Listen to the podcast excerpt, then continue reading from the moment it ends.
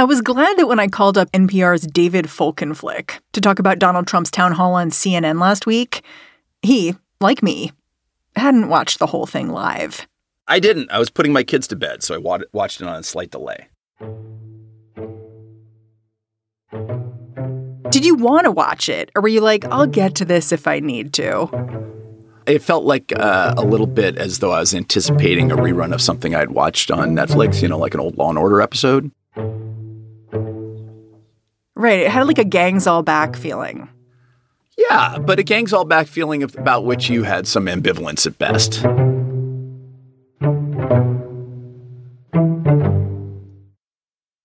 To me, this town hall, it was a reminder that the Trump show is getting renewed for another season. For the last couple of years, while there have been plenty of stories about Donald Trump, he's been limited in his ability to grab a microphone and unleash a rant that becomes a national brainworm. Now, the grace period's over. There was an added level of absurdity because of the timing.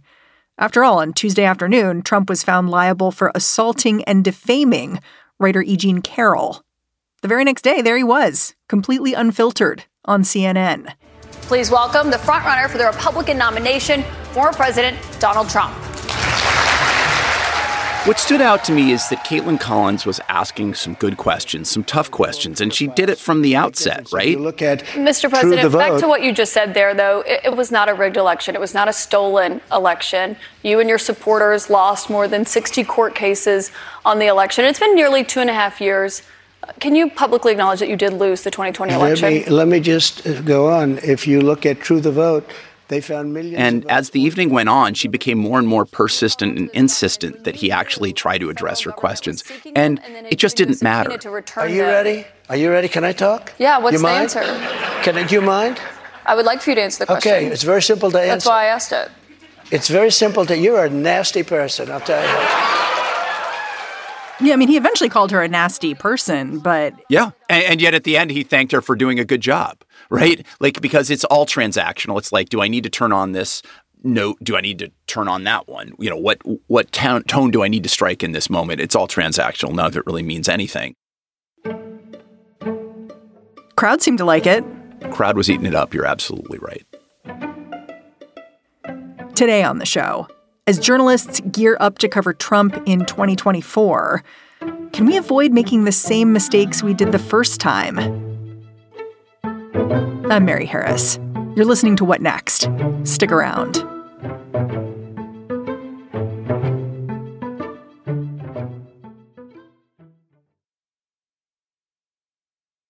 This episode is brought to you by Discover.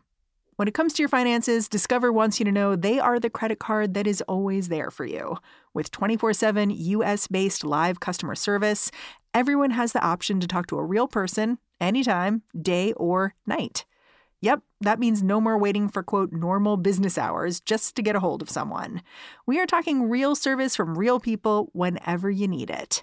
Get the customer service you deserve with Discover. Limitations apply. See terms at discover.com/slash credit card. David Folkenflik says part of what was so jarring about watching last week's town hall was that it was so reminiscent of how the media first approached Trump back in 2015. Way back then, he was considered a long shot candidate, and it seemed to give mainstream media the license to treat him like a curiosity. I think they took him at nauseum. I think they went to almost every rally. I think that they would wait and hold the camera for him. You know, sometimes he'd be 20, 30 minutes late, sometimes over an hour late, and they just have, you know, anchors vamping, waiting for him to attend. You saw him eating into primetime shows. I had hosts complain they no longer had control of whether or not they were carrying him. The executives were like, we can't afford to miss what he might say next. And it blotted out the landscape. It blotted out the landscape in a way that, uh, I think was really diminishing of other candidates and did damage to our understanding of what that race was about. Trump did this brilliant thing in August of 2015 on Fox News, where he was at the center of a stage of 10 candidates. You have Megyn Kelly, Bret Baier, Chris Wallace for Fox News, and he's at the center of it. And he decides, I'm going to make this not about me and the other nine chumps on the stage. I'm going to make this about me against them and particularly me against her. So he went after Megyn Kelly. She asked a tough question. He's just like, forget you. And he went after her. You've called women you don't like fat pigs, dogs, slobs, and disgusting animals. Your Twitter account. Only Rosie several- O'Donnell. No, it wasn't. And that was the first primary debate, August 2015. Uh, he made it about the press and even about Fox. And so he was the center of every conversation, you know, the, the, the, the groom at every wedding, the corpse at every funeral. It was all about him at all times. And partly it was a gut instinct that he had that was right, that if he were erratic and unpredictable, the press writ large would just take what he said verbatim and nobody else would be able to get in a word edgewise. And Kind of true. oh, that that is exactly what happened. And you know, people, you know, uh, CNN made an extra hundred million dollars uh, that year as a result, like literally an extra hundred million dollars. The Trump bonus. Yeah, absolutely. Uh, and they ultimately broke a, a billion dollars for the first time in revenues. Looking at his performance in CNN, do you feel like he's changed his approach to the media, or this is the same thing he did? No, he he charms when he can, and he you know steamrolls when he can't. Given that Trump's style hasn't changed, it offers journalists a chance to rethink their own approach to his third presidential run. But watching Kaitlan Collins preside over last week's town hall, David was struck by all the ways she was set up to fail. First, there was the matter of who was in the room, watching her spar with Trump. You've got a sympathetic audience that he's already playing to. He's like a comedian or something with his own audience there that he's already warmed up ahead of time, right? And so it's very hard to wrest that away from him. You have Republican and non-committed people in that crowd, but it felt as though that crowd was very much more Fans. yeah, uh, not only sympathetic but embracing of him, hostile to her, laughing when Trump was insulting about about Kaitlan Collins's questions. Like that is not an audience that you're reaching as some sort of stand-in for the undecided American public. Yeah. So I, I don't think that a live town hall with a candidate like Trump is a way to do that. And I don't think that they had an effective strategy for posing questions that could get them closer to that. But to me, you know, the the damning thing, and I don't know if it was a condition of the arrangement or not, was not having the ability to sort of lower a video screen and say, "Well, let's let's hear this in your own words, Mr. President." You know, play something from January 6th, you know, what Trump said and say, why shouldn't people blame you for that? You know, I mean, there's just a, a series of ways you can do this that allow him to undermine his credibility rather than you have to be the surrogate that he can focus his ire on. Now, Collins is smart and capable. She's new as a host, so this is it's like they're asking her to swim uh, in a rip current in the English Channel uh, shortly after getting her certification that she's able to swim in the deep end of the pool. Like she's She was asked to do a lot. this is a big ask, and I think it was a very tough charge, and they made it. They made it. They increased the level of difficulty by by the setup. Yeah, you're saying that basically CNN brought a knife to a gunfight. I, I would say it brought a mic to a gunfight, right? You know, Like, let's just listen. let's hear what he has to say to this. And live means that you can't interrupt it.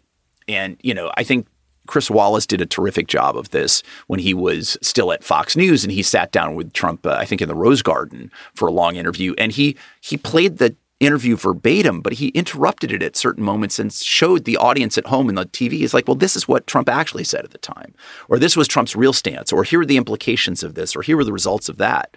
And it was very effective. Did you read the charter that he agreed to? It says to? nothing with- about defunding the Oh, police. really? It says abolish. It says defund. Let's go. All right. Get, well, me, you, get me the charter, please. All right, Chris, ta-da. you've got to start studying for these. He interviews. says defund the police. So let's see what Okay, this let's says see. here.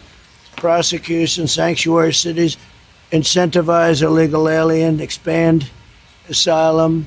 The worst thing, Sir, I'm, I'm sanctuary not. I'm not disagreeing with you on any of those. I'm disagreeing about defund police. Incent- The White House never sent us evidence the Bernie Biden platform calls for defunding or abolishing police because there is none. It calls for increased Similarly, Lesley Stahl confronted Trump in real time with his own words because she had prepared it. You know what you told me a long time ago when I asked why you keep saying fake m- media? Yeah. You said to me, I say that because I need to dis- uh, discredit you so that when you say negative things about me, no one will believe I don't you. have to discredit you. But that's what you You've told me. You've discredited yourself.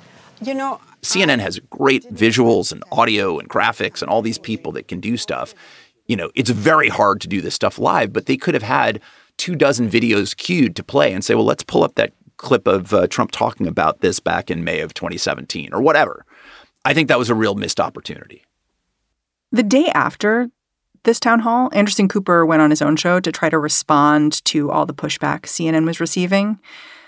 I wonder what you made of his take. Like he basically he said I understand why people are angry, but Trump is the front runner and staying in your silo is not going to make him go away.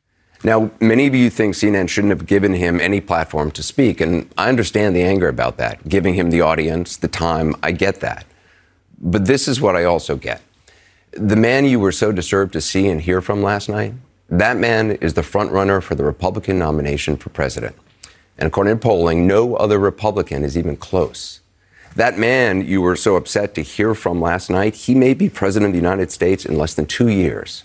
And that audience that upset you, that's a sampling of about half the country. They are your family members, your neighbors. And so, kind of like, I understand you, but also I defend what we did. What do you make of that take? I think that Cooper was trying to talk to his own audience, uh, many of whom may well have been alienated or livid by what they saw play out. And he's saying, you may not have liked it, but we're trying to make sure people hear what a leading candidate for the Republican Party uh, has to say. That's all well and good. You know, as I sometimes say to my kids, um, are those my only two choices? That right. you either stay in your silo or you have Trump in front of a sympathetic audience live because there are other ways to handle it. Yeah. Have you talked to people inside CNN about how they're feeling and what the vibe is? What do they say? Uh, I think that there is almost uniform feeling that this didn't work out in a way that CNN emerges. You know, you know, when you're doing TV news, like you want it to be both things, right? You want it to be good journalism, but first you want it to be good television. And hmm. you want it to satisfy and, and make it a satisfying, uh, experience for viewers that they were compelled to watch and compelled to keep watching, that they would feel so, you know, uh, infused with energy by it that they'd keep watching the after show and that they'd talk about it for the next few days. People are talking. People are talking, but not for the right reasons. well, you know, and look, Trump did make some headlines. There, we do have some, you know, greater elaboration of where he says he stands at the moment on Ukraine, although he's, you know, a you know, a shapeshifter on such things, you know, you have some more information about certain policy things. But it's that should be the information that comes out of this, right? Not all the rest of it surrounding it.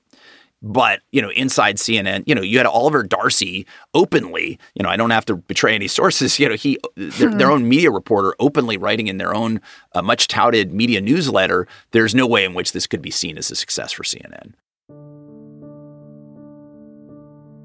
there are a lot of people internally who are, are talking, a, a few of whom I've spoken to as well, who are just saying this is kind of crushing. It feels like we were not in control of our own event in any way, shape, or form. When we come back, David and I lay down the new rules for covering Trump.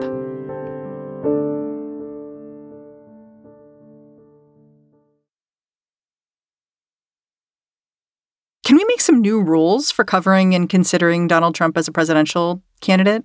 Like, I'm wondering what, to your mind, if we're living in David Folkenflik's world, like, what does the next six to 12 months look like in terms of covering Trump well? I just feel as though the bar has to be so much higher for the idea of carrying him live because an event is not necessarily news, right? Like the fact that TV news can take him live doesn't mean that TV news has to take him live. You can tape it and decide if there's news value there, not simply the value being that people might stay tuned to you because they don't know what he's going to say next. Nobody feels that about Nikki Haley. Oh my God, or Tim Scott. My God, what are they going to say next? It's I'm on the edge of my seat. So that's why people take Trump live. It's the what the hell is he going to say next quotient. That's not news judgment. That's a TV judgment. It's like completely deciding not to judge. It's just sort of like, let's just let this rip. Yeah, it's amoral to the point of immoral, right? Because you're just like, I, I don't have any judgment here. And then it's taking you to some very weird, dark places where, you know, again, with the event at the town hall, you needed to have the ability to introduce video elements. You needed maybe to have graphics for the people at home from, you know, Daniel Dale or the K File or other reporters and anchors and producers at CNN who research this stuff and have covered it real time and then can hammer at the lies, the falsehoods. What about having an audience? Should there be audiences? I feel like the audience was part of what was so sticky about the town hall. I mean, if you're going to stack the audience with fans, then, you know, it's wrestling. It's not, you know, it's not debate or, you know, the British do this a different way. They have a much more confrontational interviewing style, but their audiences are almost always scattered with some supporters, some opponents, and some skeptics or, you know, undecideds. And, you know, was this done with pollsters? Was this done with people who focused has grouped the people who are being done? Or was this, you know, people suggested by the local party? Like, I don't know hmm. exactly how these these groups were assembled. You know, I think the Trump people were able to you know infuse a small number of specific people into the crowd and you know those can be inf- influencers if they're laughing loudly or clapping at certain times or whatever but it's okay if people are supportive organically of what somebody has to say but i think the the way this was constructed really damaged uh, the ability of Kaitlan Collins to establish a rapport that said she was in control of the event. Yeah. I mean, we're talking about live events with Trump, interviews with Trump, but there's a whole separate question about what to do about just covering Trump, the candidate, and how maybe reporters should be approaching that differently. Like Perry Bacon in the Washington Post laid out some rules I thought were really interesting. Like he talked about some of them were familiar, like don't get caught up in the horse race, talk about the stakes of the election versus the odds. He suggested covering Trump's agenda in detail because a lot of times you can get distracted by the person and, and just not even get into what he's saying is going to do. But there was one thing that Perry suggested that I just wanted your take on. He suggested not making neutrality or objectivity the main goals of coverage. I wonder if you would wrestle with that one a little bit. Sure. So, you know, objectivity is this idea that you're not taking a side. You know, you are the observer, sometimes the umpire or witness to, to something, and you're re- recounting the best version of facts. The funny thing about objectivity is that if you really believe in it, it's not that you don't care what happens. It's that you are following what the progressives called an objective path, almost like a scientific effort to discern what those facts are and where they take you. To me, that is what objectivity in its best sense can be. But because it has become folded in with this idea of being agnostic about everything and kind of throw your hands up and say, well, it's up to you, the reader, to make sense of everything, it's got kind of dragged down as a value. And I understand that. I've written that the press wasn't up to the task of Trump and did often simply reflect what he had to say and then what critics had to say and left it at that as though saying well no the implications of this are seem to be violate certain key constitutional principles or certain long enacted laws or whatever right? And those are important implications to pack into your coverage and not let alone. You're saying being fair is different than being neutral yeah. I mean, like simply reporting what Trump says unchecked is not fair. Yeah. Here's a place I get stuck, which is that there are so many different schools of thought on how we do things better this time around. They don't necessarily align. Like, I was reading Steve Inskeep's blog where he was basically saying sometimes there's a value for unfiltered Trump being out in the world basically to show the world what he's really all about. I've seen this argument before because some folks have argued it's time to have him back on Twitter. Basically, people need to know what they're working with here.